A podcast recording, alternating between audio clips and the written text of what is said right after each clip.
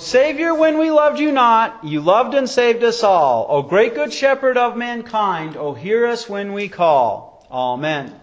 Our text for our sermon is out of our Passion history, as recorded in Matthew chapter 26 verses 3 through 5 and Luke chapter 22 verses 1 through 6.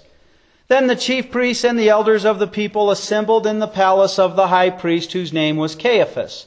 They plotted together how to arrest Jesus in some deceitful way and kill him.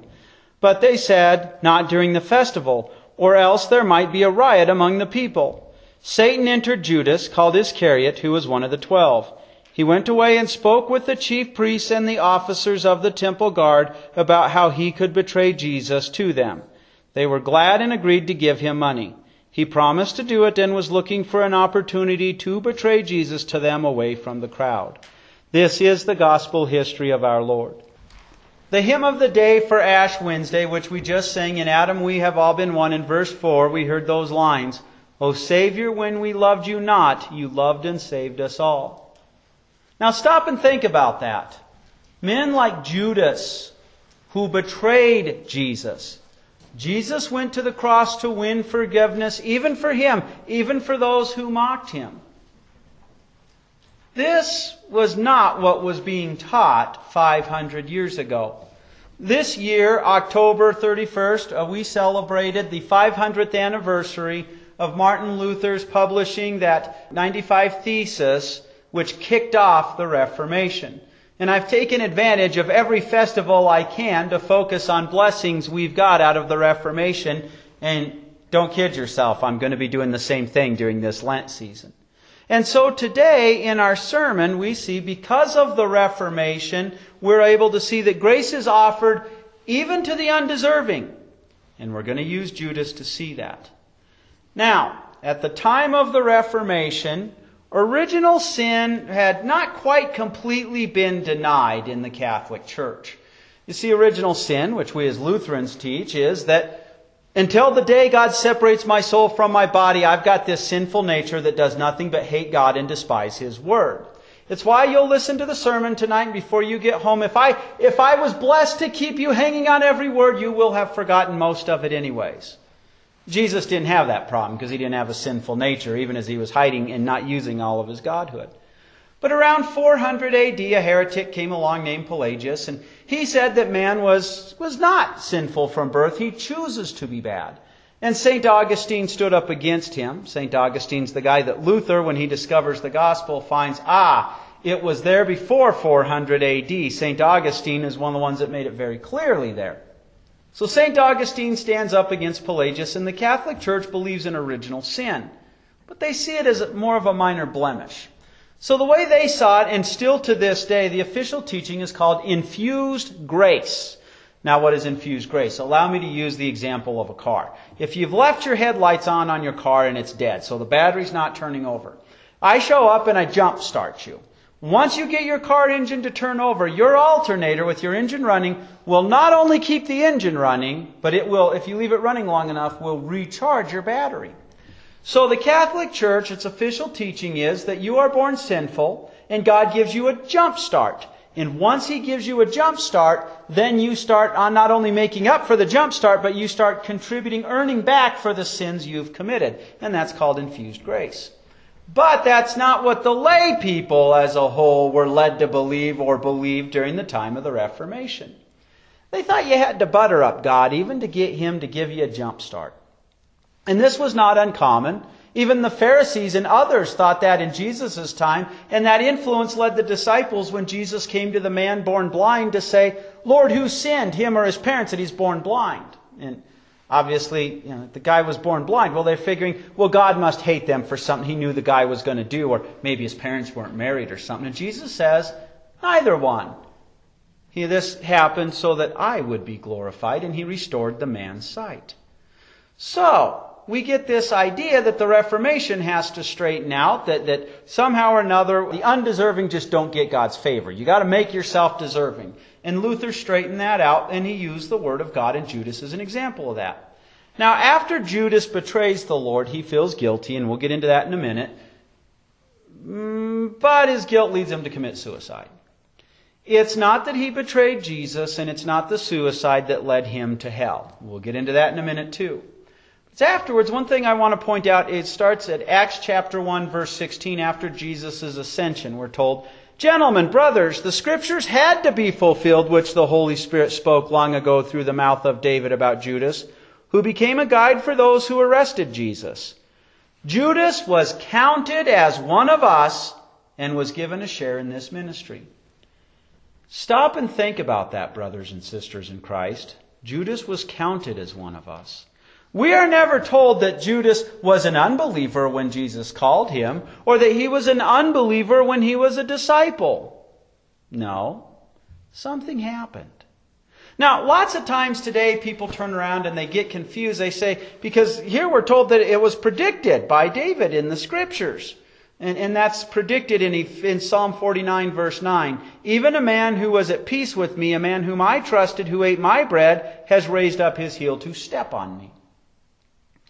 So people think, poor Judas, God determined in advance that Judas would betray him and would turn around then he got backhanded with hell for betraying Jesus. No, he didn't go to hell for betraying Jesus. That was not what sent him to hell.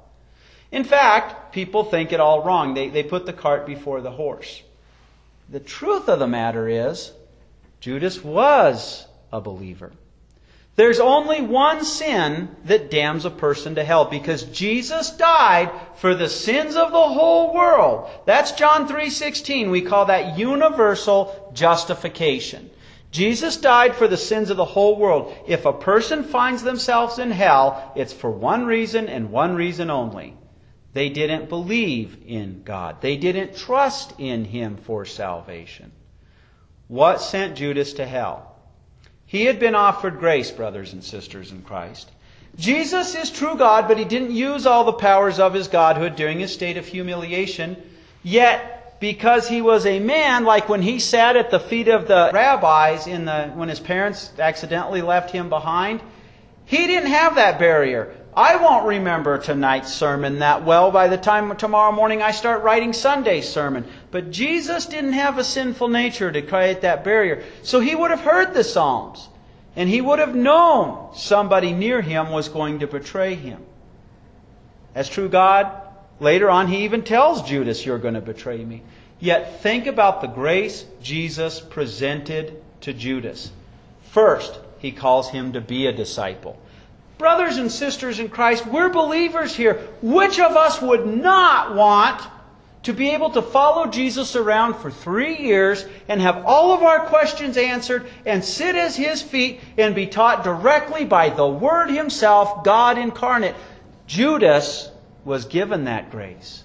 And he wasn't just given the grace because there were crowds of people that followed him. He was given the grace to be one of the inner circle, one of the twelve. And he was given the grace even to do miracles and the authority to heal people and drive out demons. And when Holy Week kicks off in John, we're told that as Mary anoints Jesus' feet, that's Mary, her Martha's her sister, Lazarus, her brother, Jesus had raised from the dead, that when she anoints his feet, it was very expensive. It was like a year's expense worth of perfume. And Judas gives the old pious complaint, ah, this should have been sold and given to the poor. This was poor stewardship. Jesus tells him, Don't mock her service. But John tells us something else. John tells us the other disciples already knew, and therefore Jesus would have known. See, Jesus also graced Judas to be the treasurer of the twelve. He kept the money bag. But he's taken four finger discounts for himself. And he wanted that perfume to have been sold so he could have that money. Brothers and sisters in Christ, with all of God's grace, with the many times when Jesus fed the 5,000 men that were counted with the boys' lunch and all that, all the miracles Judas saw, he let money be his God. And the problem is when we embrace a sin equal to or more than God and we persist on doing it, we will drive that Holy Spirit out of our heart. All of that grace that was offered to him, God assures us, and He assures it clearly through the prophet Isaiah when He says, As the water falls from the sky and, into the ground and produces a crop, so my word will not return to me empty handed. And we know from Scripture God's word is always either doing one of two things. It's always either softening a heart, or a heart that insists on rejecting it, it will start hardening that heart. Judas had been given many special privileges, and in fact, even the night that he betrays Jesus, as well we did in our passion history, when Jesus says, What you are about to do, do quickly. That was Jesus giving him an admonition. It was law, but it was a warning in love. Judas even then could have turned back. But he had given his heart over to mammon. He had, he had chosen not to let Jesus have the first place in his heart. And so Satan was able to possess that heart. He found the heart empty of the Lord because Judas had already driven the Holy Spirit out of it. So why does Judas end up in hell? Because he had rejected Jesus as his Savior. Judas was sorry for what he'd done. He'd seen that he'd messed things up. And if he had turned to the Lord for forgiveness, it would have been given. God would have given him his grace. He hung himself in unbelief. And so the fact that Jesus continually offered grace to Judas, knowing this was going to happen, shows and is wonderful comfort for you and I. We don't have to butter up God for him to give us his grace. He wants to give us his grace. He invites us to receive his grace. He shares his word and his grace with us. Now, John Calvin also gets straightened out over Judas because John Calvin taught once saved, always saved. But when you read the scriptures, you see that Judas at one point in time had believed in Jesus. We can fall from our faith. This destroys Calvin's teaching as well. And we're thankful to know, as Jesus says, if you think you're standing firm, watch out that you don't fall. And yet we also know, God says, stay in my word and sacraments, and I will keep you strong, and I will keep you from falling. So Judas is a warning for us, but he's also a comfort for us because how many of us here have not had children that did fall away from the Lord? How many of us don't have friends or people we've had the privilege of sharing the Word of God with where we watch them fall asleep and decide sleeping in on Sunday, jobs, sports, etc., are far more important? But God continually offers them His grace. Just as He did the Apostle Paul, who was killing Christians, and God offered him His grace and offered him His grace and then showed up and whammo, you are now going to be an apostle. And so you and I find tremendous comfort because what if we do start to stumble and fall? God warns us we can drive the Holy Spirit out of our heart. Uh, but He also gives us examples of men like Judas where right up to the end, Jesus, even when He was using His law as discipline, was giving Judas an opportunity to turn back from his track. That God will not stop offering you His grace. And it's a comfort for us when we see friends fall away. And I have the privilege as a pastor to see some of those people, even in their 90s, return to the Lord because He continually offered them grace. And so, thanks be to Jesus Christ. As we look at the Reformation, Luther, being in the Bible, was able to restore once again the church, and people could see grace is offered even to the undeserving. In fact, the grace comes to us first by giving us the Word, giving us the faith in the Word, so that then we trust, and that grace keeps drawing us back to strengthen us in that faith. And so you can rejoice and say, God will always offer you His grace. Amen. Christ is the world's life, Christ and none other. Sold once for silver, murdered here our brother. He who redeemed us reigns with God the Father. Glory to God on high.